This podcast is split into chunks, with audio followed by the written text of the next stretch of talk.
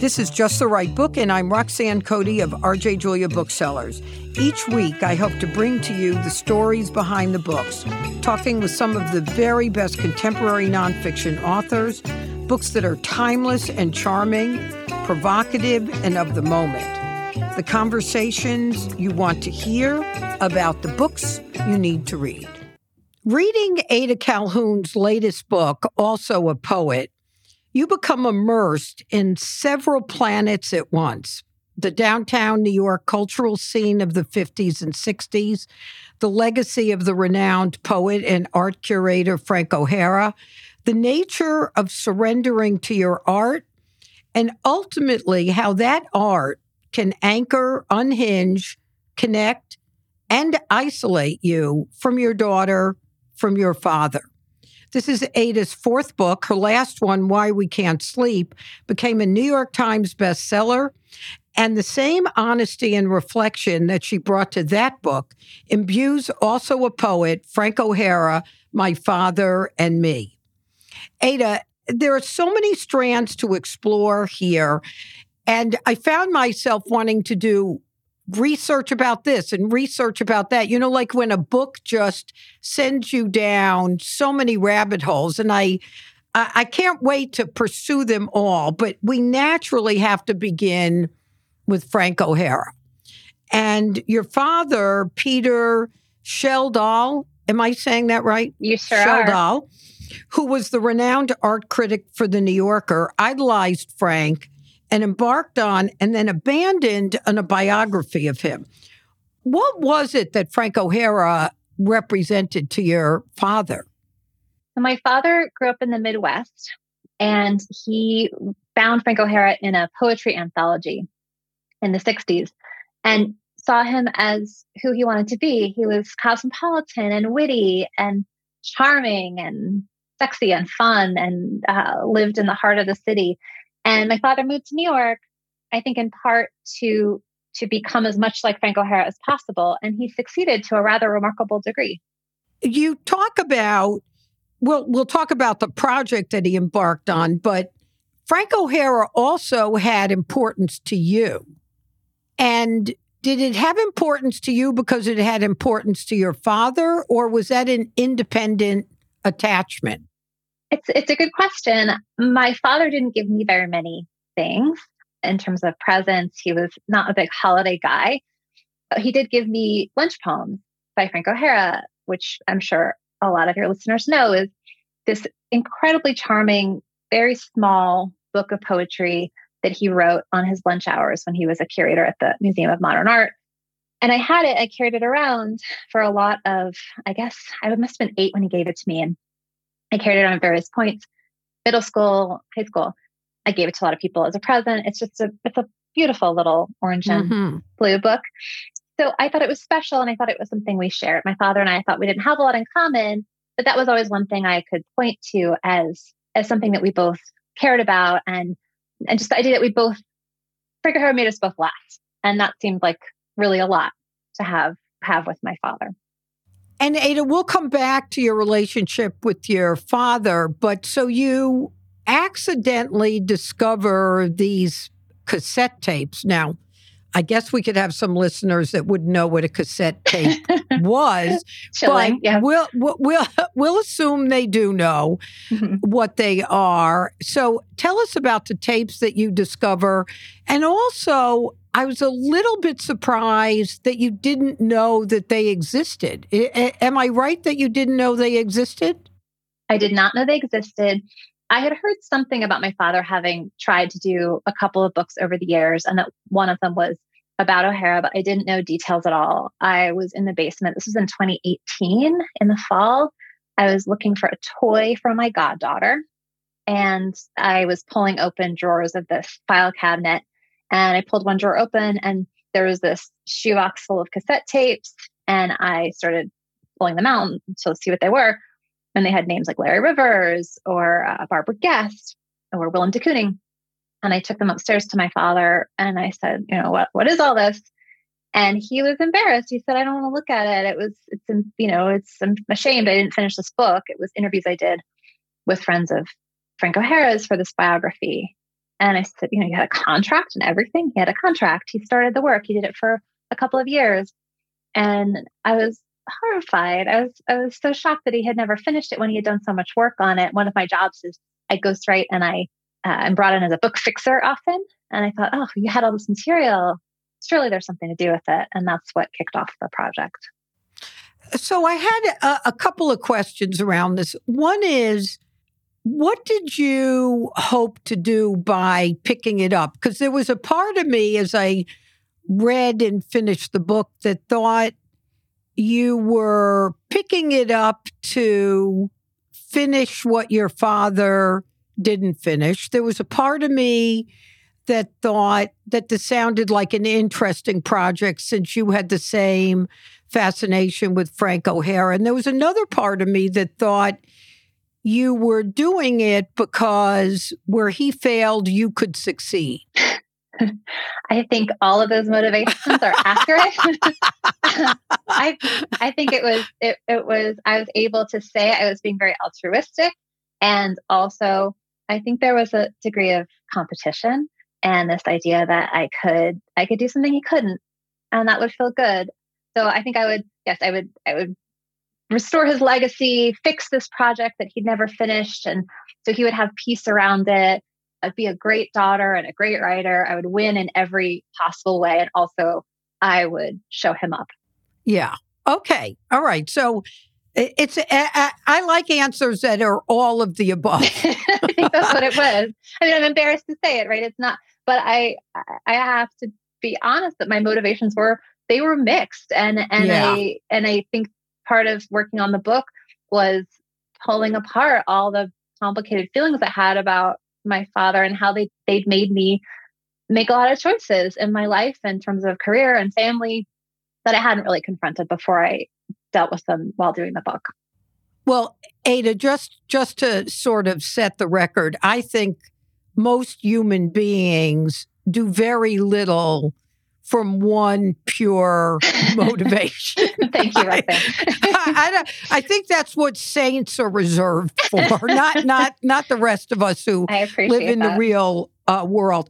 So when I was reading about these times of Frank O'Hara, both through your storytelling and by the transcripts of some of the interviews, it was filled with like so much wit and charm and sizzling with intellectual energy. So it made me think about this. Did that uniquely exist then, that kind of, you know, cool, what we call downtown vibe for those of us that are New Yorkers, for West Coast people, maybe it was San Francisco.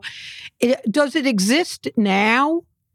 And, or were they just a bunch of selfish, hedonistic people that surrendered all other relationships just in the interest of being cool artists?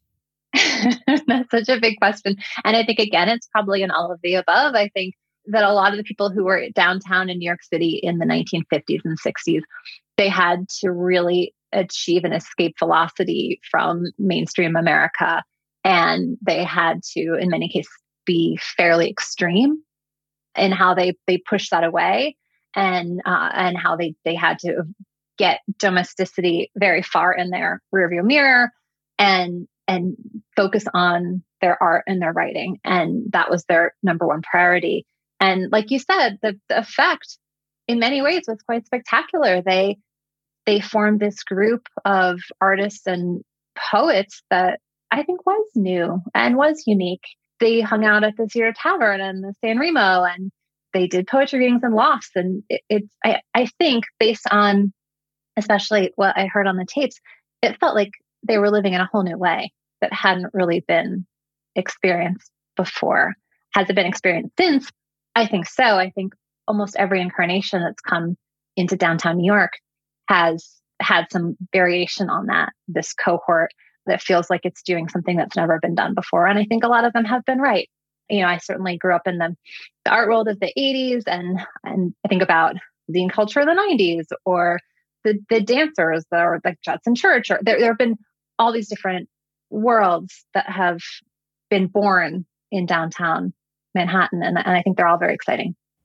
So, would you say that they were uniquely talented, this group, or do you think they were an iteration that happened in the 20s and 30s in New York, and as you said, happened again in the 80s and 90s in a different way, or were they, or, or were they unique? I think it's hard to pit one group against another in terms of who who are the best bohemians. You know, yeah. I think there there is this impulse that's definitely run through the neighborhood. And uh, you know, I wrote this book a few years ago called St. Mark's is Dead: The Many Lives of America's Hippest Street, and it was about 400 years of these three blocks and and what it's seen. And one one thing that I say in the book is like everybody's been saying, "Oh, the street's dead. It used to be so good," and everybody has different moments when it was good because mm. everybody has a different idea of what cool is and what what scintillating conversation looks like. So I think for the people who are into the abstract expressionist New York School of Poets vibe, obviously there's nobody who's ever been better than that group of people. But I think a lot of people that I know can see can see humor and joy and creativity in a lot of different kinds of artists and writers. You know, there's two two little strands that I, I want to get your view on while we're sitting with that with that group of hmm. people. Mm. One is you talk in the book about the role of confidence mm. and how confidence actually is more of what you might need than anything else to pursue a kind of a greatness.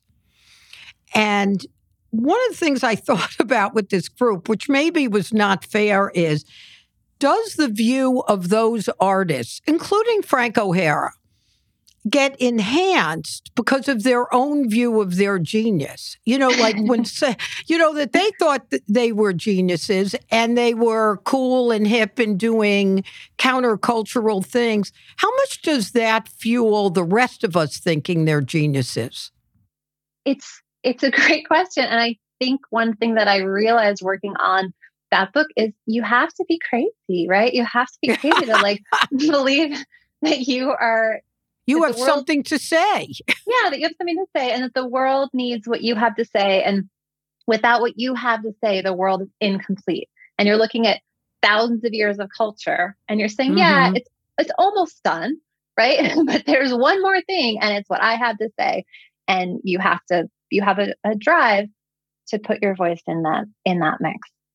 Yeah. I had never quite thought of it that way, but you're right. You're saying that you have something to add to a, a, you know, a gazillion miles of everything else that has come before it in art or right any kind of culture. Yeah, I, I remember the comedian Colin Quinn said that somebody came up to him, some young guy came up to him in this in a green room, was like, I'm the best comic who's ever lived. And I and it just went on and on about how amazing he was. And Colin Quinn was like, Yeah, you might actually have a career because you you need to have that level of complete self-delusion in order to make a, a career out of something as absurd as stand-up comedy.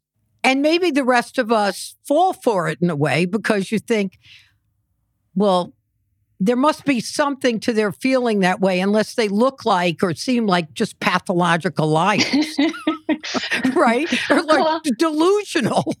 Yeah well i just i think that you you won't even you won't even get far enough to have anybody judge whether you're right or not if you don't have that that kind of delusion. I quoted i think it was in st mark's i can't remember which book but maybe it was in this one where my friend Adam Horovitz from the Beastie Boys, that he used to drink on St. Mark's Place at the Holiday Cocktail Lounge, and he was talking about what was the drinking age there. And someone said, "Oh, you had to reach the bar. If you were like tall enough to reach the bar, even if you're 12, they'd give you a drink." He was like, "No, no, the drinking age was confidence." He was, he was yeah. rather short, and so he was just like, you know, yeah, no, I I couldn't reach the bar, but I was really I'd walk in there like I owned it, and then they would serve me. That's in this book. Yeah. That line's in this book. Okay. The other line that you have in the book.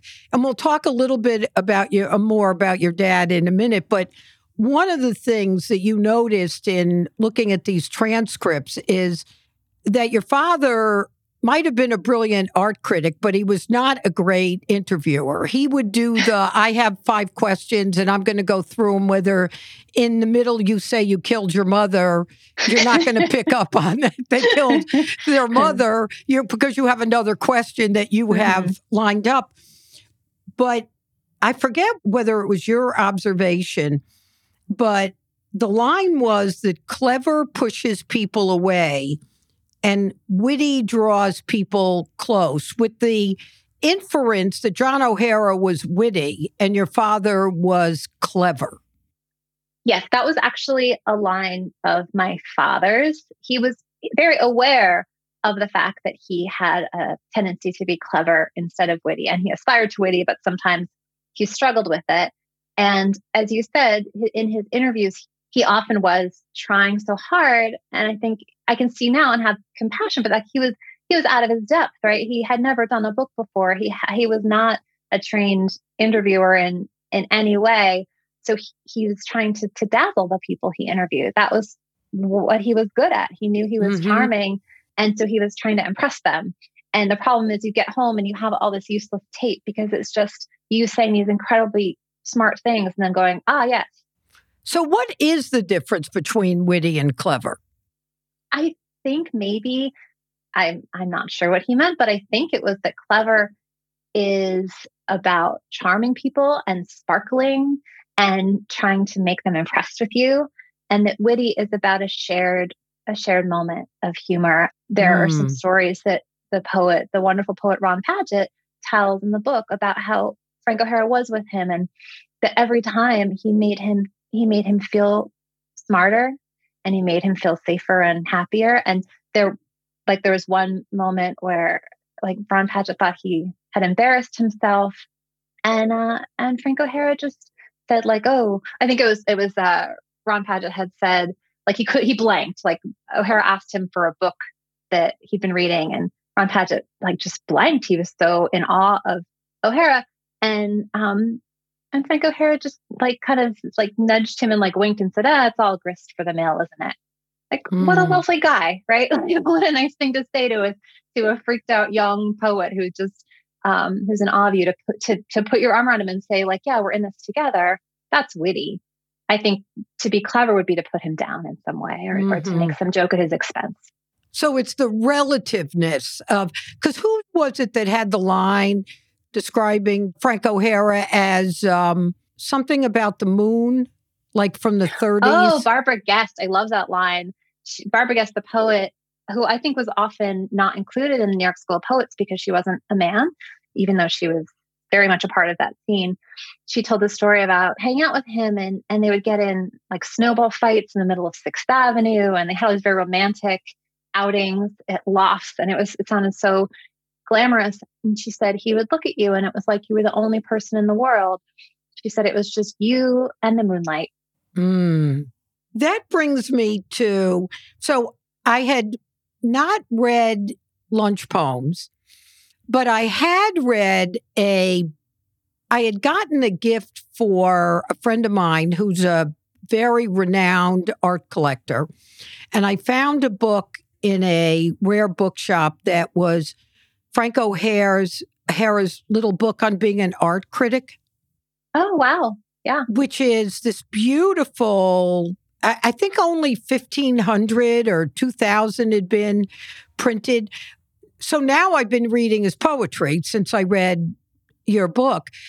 But as I understand it, it, it said that he redefined the New York School of Poetry. So how was his poetry viewed when he was alive? He tragically died at the age of 40 in a odd dune buggy accident on Fire Island. So we don't know where he would have gone with his poetry. But how was it viewed then? How was it viewed when he died? And how do we look at it now? I think at the time, eh, the poets who were called the New York School of Poets, so it was him and James Schuyler and Kenneth Koch and John Ashbery, they were considered, and Barbara Guest, I would say, and you know some others, they were considered part of the kind of group that included the abstract expressionists downtown. So it was this movement of, and there were a lot of collaborations between the artists and the poets. And and yet when he died, the obit and the Times, was not a good obit, had him as a museum curator at the MoMA. And the subtitle was also a poet. And that's where I got the title. Hence the title. yeah. So he so he wasn't universally acknowledged at the time as this great and genre defining poet that I think he's seen as now. But Ada, why wasn't he? You know, I thought it was interesting. I did look up the obit and I thought it was interesting that they said also a poet. So when did he come into the standing that he possessed at his death? Uh, it's a good question. So I, I think, and and this is by by no means an academic book, and I'm I am not in any way an expert on poetry and on the history of it. But as I understand it, like when he died in 1966, that whole world was still expanding and still growing in stature. And so as all of the artists became much more famous in that group and a lot of the writers did too. Yeah. He was seen as an influence and and he was better and better respected. And now it seems like he's had a resurgence among millennial poets and uh and and, and really quite broadly. His he's his work has aged remarkably well i would say. Mm. and you hmm. see him on instagram all the time and and people seem to just to really eat him up. And I, I have a lot of friends who teach writing and they say that when when they have the frank o'hara week it's always a big big bombshell because everybody suddenly starts writing like O'Hara and trading his books because he's he's joyful. He's a wonderful, you know, wonderful voice.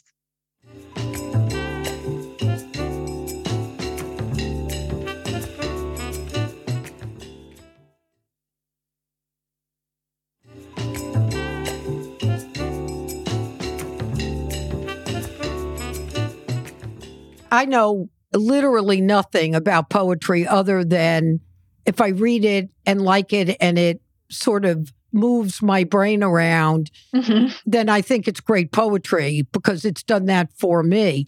But when I read his poetry, which I have over the last week, he's a storyteller. His his poems are almost proximate to prose. Hmm. Yeah. And was that yeah. new? Was that new when he was doing that as a form? I, as far as I know, he he was very experimental in that way, where he talked about he talked about bad movies. He talked about Coca Cola. He Lana he Turner, Billie Holiday. Lana Turner has collapsed. That's right. And and um, so, like you said, there were stories in them, and there were these references to to high and low culture. He was also extremely well read. He was a, a student at Harvard and and just read everything and watched everything. And so they, but they come across as extremely accessible. Hmm. I did find a video, two videos of him reading his poetry, and he definitely had the cool guy vibe, you know, the cigarette in his hand, mm-hmm. reading his poetry in this kind of laconic way as if he was he was constructing it as he spoke. Yeah. You know, instead of, you know, something, well, uh, uh, there's somebody in the book who says he would just, uh, oh, it was Gorey, right? It was uh-huh. Edward Gorey who said Gorey would like struggle to produce one of his pieces of art and mm-hmm. Frank O'Hara would just like knock out these poems. Yeah, infuriating, right? Edward Gorey is just so made him so mad. So he'd work all day over you know two words and, and an image, and then meanwhile you know, Frank O'Hara would say, "Oh, bef- you know, while you're getting your coat, before we go out, just one second, go to the typewriter and knock out some incredible poem." Like, okay, How annoying! How annoying! So annoying. okay, so I want to get to your upbringing and your relationship with your dad because I think you know, as I read your book, Frank O'Hara just becomes a device, an interesting device, but a device. So explain i grew up with very strict immigrant jewish parents. So about 180 from your upbringing although i was also in new york just a few blocks downtown. But um, describe for us what life was like in your house with your actress mom and poet art critic dad? Well, it was an only child. It was born in 1976. And it was a time when there weren't a lot of kids in the neighborhood. This was after, in the mid 70s, there was a big exodus and a lot of buildings were empty in the village. There were a lot of fires. A lot uh, of drugs. Insurance money. A lot, a lot of, drugs. of drugs down there, right? A lot of violence. Yeah, a lot of homelessness. And Tompkins Square Park was a tent city for a lot of my childhood. I wasn't, I didn't go there to play. I went to Washington Square Park, which was a little safer. And yeah, I I was this bookish little girl. I was very into doing the right thing. I was very moralistic. I I read a ton, got good grades, and my mother was hilarious and um, very dramatic. She was on TV shows and uh, sitcoms, and my dad was in his office smoking. They both smoked a lot. I was sick a lot as a kid, and it was only really when I was working on the book that I was like, I wonder if one of the reasons I was sick all the time was because they smoked seven packs of cigarettes a day between them and they kept all the windows closed. Yeah, that could do it. right. Yeah. So there were a couple of instances where how they were raising you stuck in my mind. So one was, I think I have this right, that by the time you were, they had a place in the Catskills as well as their apartment on St. Mark's. That's right. And they left you in the city when you were 14. Yes, for summers. For summers. So, A, it was the summer. Why didn't they bring you? And what did, did that feel like? super cool and fun for you or was I think I remember an instance where there was a moment where you thought you know, this is a little scary or lonely that I'm here. Your best friend was away. Did how did you think about it then and how do you think about it now? I thought it was totally normal at the time and I wanted to be I wanted to be alone in the city. At the time they didn't have an, a house yet when I was in high school. They had a trailer, like a rather small trailer on this land they wanted to build a house on. It was next to my aunt and uncle. And so I didn't particularly want to be in the trailer at 14 with my parents. So given the the option, I was much happier to stay in the apartment alone. I had a job. I worked at St. Mark's Comics. I was taking some classes. I, you know, I could cook for myself, not well, but I could keep myself alive. My friend Asia stayed with me a lot. So I thought it was completely appropriate at the time, even though, like you said, I had moments where it was pretty scary. There was a break in at one point. The neighborhood was not super safe, especially in that moment. It was the highest murder rate. Actually, I look back now and I think it was the early 90s was really dangerous, especially around here. And then once I had a child, I started to think about it differently too. I thought, oh, so my son's almost 17, and I still don't really like to leave him alone for more than you know a couple days at a time. I mean, he can take care of himself. He's he's at least as mature as I was back then, and he's also you know a guy and six foot four. So I'm like, I think he's fine. But I missed him, right? I, I like having him around, and I also I like doing things for him and cooking, and not in a rush to have him grow up. And I think that might be generational in part that, that there was a, a real rush to have kids be very independent very early back then. Mm-hmm. But there was another part of me that, particularly with a couple of scenes, and one I'll describe, that I couldn't decide if your father was cruel or insensitive. So there's the only the only name that's made up in the book is Spencer, who is a young man, I assume a younger man, who uh, becomes an acolyte of your father and a person who becomes his best friend. And this young man obviously adores your father. They talk all the time. He seems to have a relationship with your father that you don't. And then at one point, your father starts talking to you about making Spencer his literary executor and maybe the beneficiary of his will. I, I forget if that was part of it, but I thought, what the hell? and, uh, you know, and so I was trying to contextualize was your father not thinking it mattered to you? I mean, here you'd been grappling with Frank O'Hara's literary executor, who was Frank O'Hara's sister, Maureen. And that. And now he was saying this was going to go in this man's hands. You know, you say in the book you were furious and understandably furious, but where was that coming from for your dad? Well, I don't want to guess too much about his motivations. He said at the time when I when I said I thought that was not a great idea, he said, "Oh, it was just a thought." Um, I I think he I think he loved this this guy, and I think he felt like this guy really um, cared so much about his writing in, and cared about his legacy in the way that my father wanted it cared about. That he wanted to be seen as a writer only as a writer, and that that was something that was difficult for obvious reasons for me to do and for my mother to do. And so, in that way, I really do, I get it. And I also was pretty horrified, mainly because my mother had done so much to make his life possible for 50 years. She had she'd done everything. Uh, she'd cooked and cleaned and taken care of his kid and and dealt with all the finances and and sublimated a lot of her own career in service of his work and i was i was i was not happy with the idea that he wouldn't really think about what it would mean to her to have somebody from the outside of the family suddenly in charge of of his writing for in perpetuity. I, I just i thought that wasn't i thought that wasn't thoughtful. And to your point i don't think he was i don't think he was cruel. My mother would say he's never cruel. He was never mean.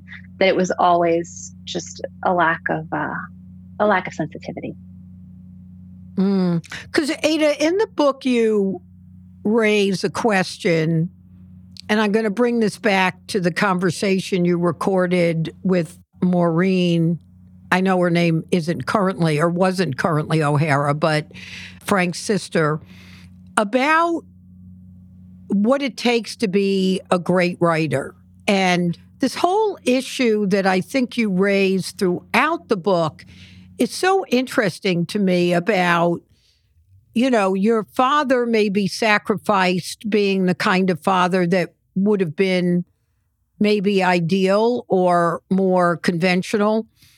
Your father allowing your mother to take a backseat to his accomplishment, the role of men versus women and how ruthless and selfish do you think you need to be to try to achieve greatness, let's say, as a writer? Because greatness is another theme that I think you have in the book. And after listening to these tapes and thinking about your dad and thinking about your own writing, where do you fall on that continuum of selfish ruthlessness that it takes to be a great writer? it's a question you should probably ask my son. Um, but uh, because I think it can be hard for us to see our own our own ruthlessness. I had a friend say after he read the book that I um that I'm more like my father than I I think that I thought I was. Mm. And that was one of the takeaways he had from the book. It was ruthless to run that whole conversation with Maureen, right? That was a that was not a that was not a choice that someone who was obsessed with getting straight A's would necessarily make because at that moment I didn't care that some people wouldn't like me for doing it. I just cared about the book and I wanted the book to be good. And I thought, here she is handing me the answers to all these questions I had. And this had been a whodunit for me for a couple of years by that point. And here she was mm-hmm. telling me this is this was her answer. And I thought, oh, this is really I mean, it's a horrible emotional experience to be on the receiving end of that phone call, but it was sure useful for that book. And I, and I used it. And in that way, I think I was making a ruthless choice. In terms of how I live my life, I don't know that I've sacrificed anywhere near as much as a lot of men of, of my father's generation did for their their art. Right? I I'm a very involved parent, and I have been the whole time. Uh, I'm a I'm a loyal friend. I uh, it's very important to me to have a full life, and that wasn't a priority for my for my father. So in that way, I don't think I'm I'm ruthless. I think it's more important to me to have a to have a good life and be whole than it is to to care only about my art. And and maybe it maybe it does mean that my art's not as good as it could have been. Mm. But I'm mm. I also in the course of working on that book, I thought by what judgment, right? Like and by and, what standard? Yeah, and and oh, it would have been my book would have been 12% better if I had, you know, eight less dinners a month with my son. There's no way to there's no way to know. And I also really appreciated, a, you know, somebody telling me that it helps to have a rich life for your writing too, right? Like you, you know, I, mm-hmm. I do hope that this book is better because I have all these different voices in it. It's not just the voice in my head. I have a lot of friends and and and colleagues who I spend a lot of time with who wind up in the pages because I listen to them and I'm curious about the world. There was a part of you throughout your childhood and adulthood, and in the course of writing this, that was looking for your father's approval or standing. And there, you know, having had a father myself for whom there was never enough, and you, I feel the same way you talk about in the book, that to some degree, they're doing that pushes you to achieve more, make more of yourself mm-hmm. than somebody who's indulged by their parent and, and being considered brilliant and wonderful from the time they stepped out of the womb has has its pluses. Right. But despite your kind of yearning for this with your dad and maybe having been hurt, you when he was diagnosed with cancer, with lung cancer, became chief cook and bottle washer. His you know, you'd clean up the apartment, you'd bring him to his doctor's appointments when your mother was in the Catskills.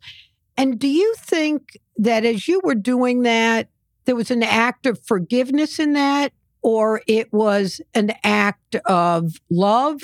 Was it an act of responsibility? Because you could see where somebody might say, you know what? You're on your own sport.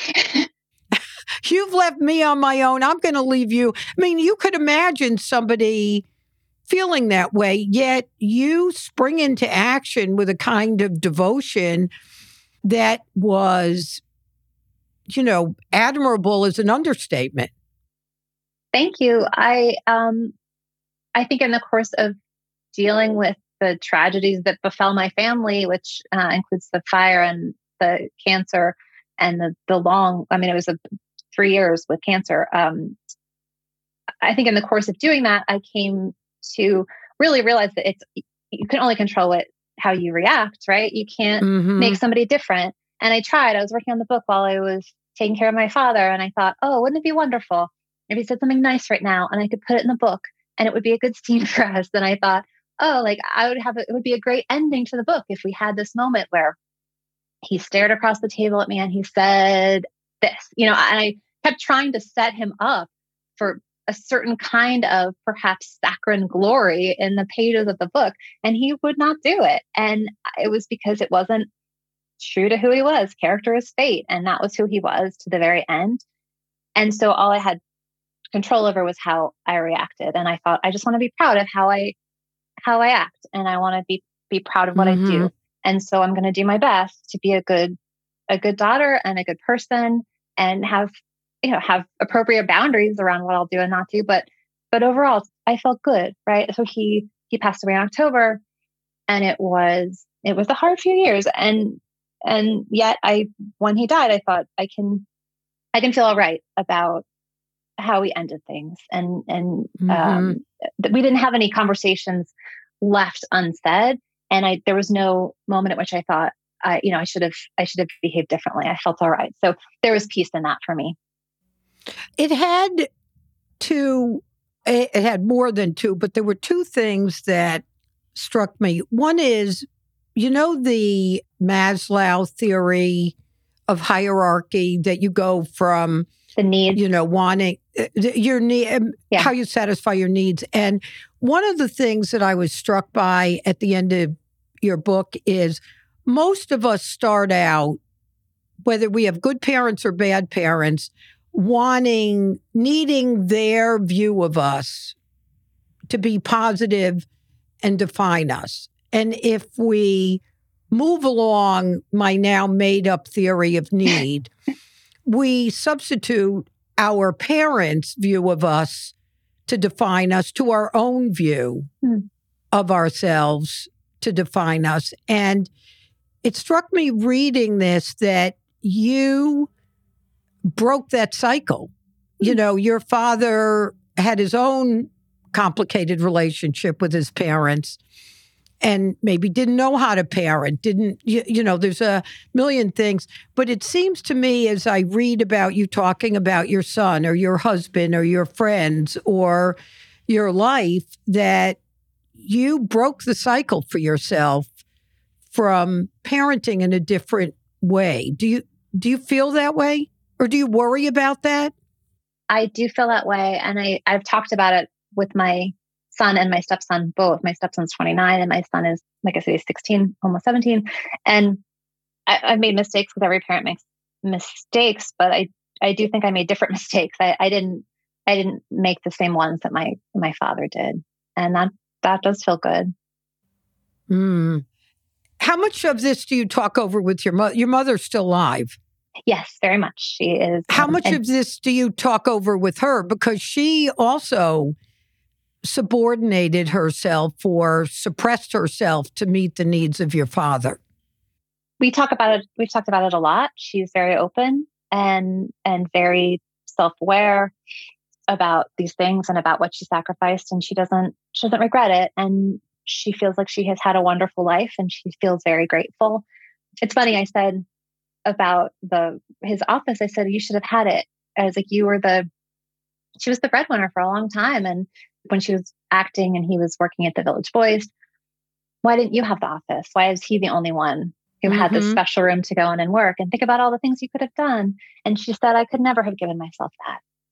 Even if even if it had been offered to me, even if he had been encouraging of that, I couldn't have let myself. And I think that was generational. She had a, a lot of voices in her head about what women were supposed to do and what they could give themselves in terms of permission. And she overcame it to a remarkable degree, but not all the way. And I think that's one way in which I've been able to maybe take take that to the next level uh, in this generation and and and say, yeah, I deserve to have an office.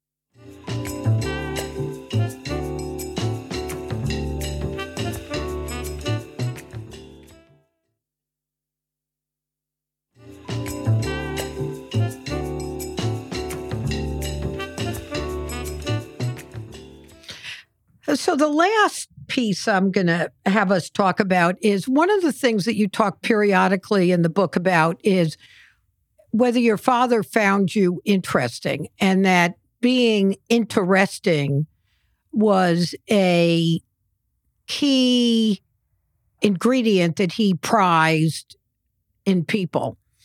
So, in reading the book, I I looked up a couple of things. One is Uh, the piece he wrote that's called The Art of Dying, that was in the New Yorker in December of 19. So I listened to it because it was your father reading it, which was interesting to hear his voice after reading the book. And one sentence paragraph was I don't feel interesting. It was a whole paragraph, just that sentence. And I thought, how funny if that's the way your father did actually feel when he considered that so critical.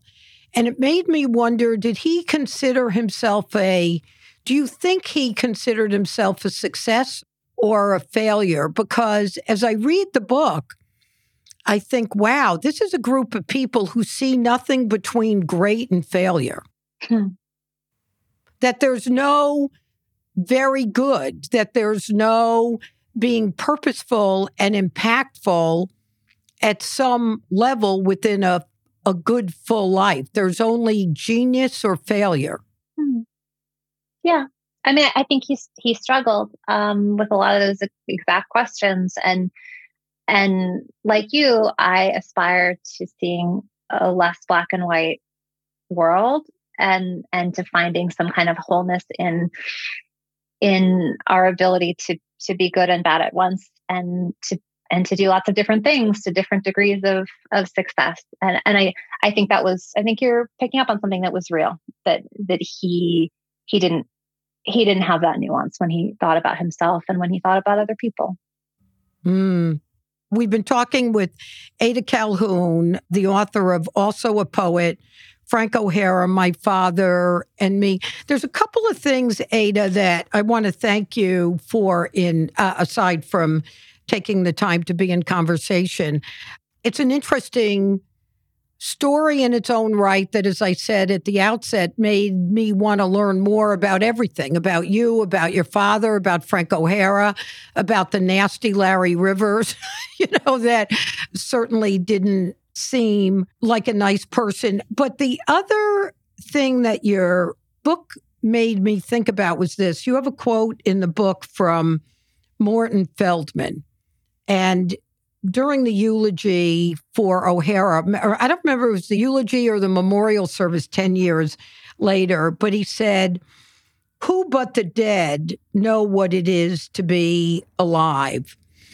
And there's a quote So much of O'Hara's poetry, I realize now, I think this is your voice, exists in this sort of brink of, of death, a pink cloud. And reading your book reminded me that by thinking about death, by thinking about people who are trying to be great, we actually do learn how to live. And your book reminded me of that, which is, you know, what a great gift to the rest of us to remember. I mean, I think about your dad in this piece the art of dying, writing. He's driving up to the Catskills. He's gotten this diagnosis and he's noticing the trees and the music he's listening to.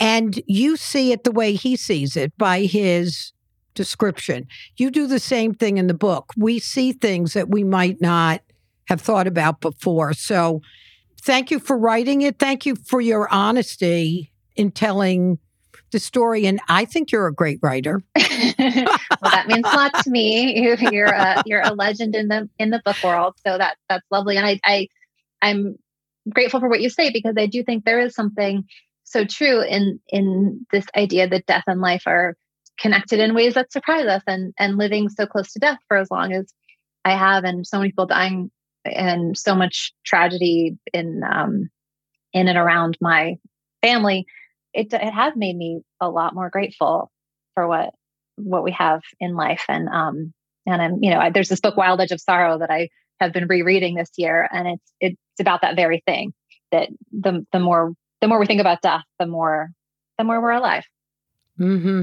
Well, there's the book called Denial of Death by Ernest Becker that oh, won the sure. Pulitzer in the 70s and yeah. that's a academic complex analysis of just that notion.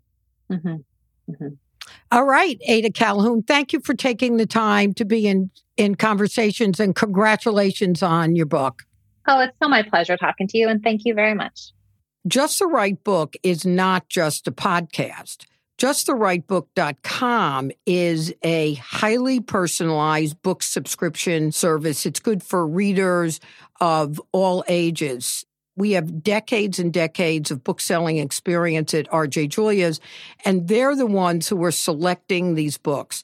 Here's what happens. We get tons and tons of letters. We've been around for over 10 years, and the letters always are a version of this. Can't believe you picked out this book. I would have never picked it out. And guess what? it was just the right book. So visit justtherightbook.com for details and begin your subscription today. Of course, we have a promo code for you. So if you go to justtherightbook.com, use the promo code podcast and you will get 15% off on your subscription at justtherightbook.com. You are listening to Just the Right Book with Roxanne Coady, brought to you by LitHub Radio. The show is produced by Roxanne Coady, Michael Selleck, and LitHub Radio. Our editor is Gino Cardone at Pleasant Podcast. The original theme music is by Kurt Feldman. You can subscribe to us on Spotify, Apple Podcasts, or wherever you listen to your podcast. I am Roxanne Coady. Thank you so much for listening. And if you have any comments, observations, suggestions, we'd love to hear from you. You can email me at justtherightbook at rjjulia.com.